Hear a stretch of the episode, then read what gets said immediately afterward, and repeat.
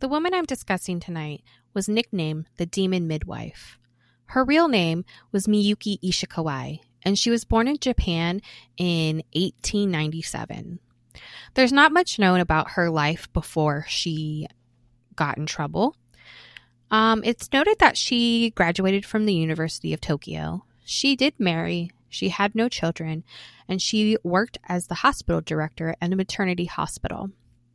In the 1940s, Japan was going through a hard time as they had just surrendered in the war, and this left people with very hard financial issues. Parents were having babies that they could not afford or they simply did not want. And a lot of them ended up getting abandoned at Miyuki Ishikawa's hospital. Now, she could not afford to care for all of these abandoned infants either.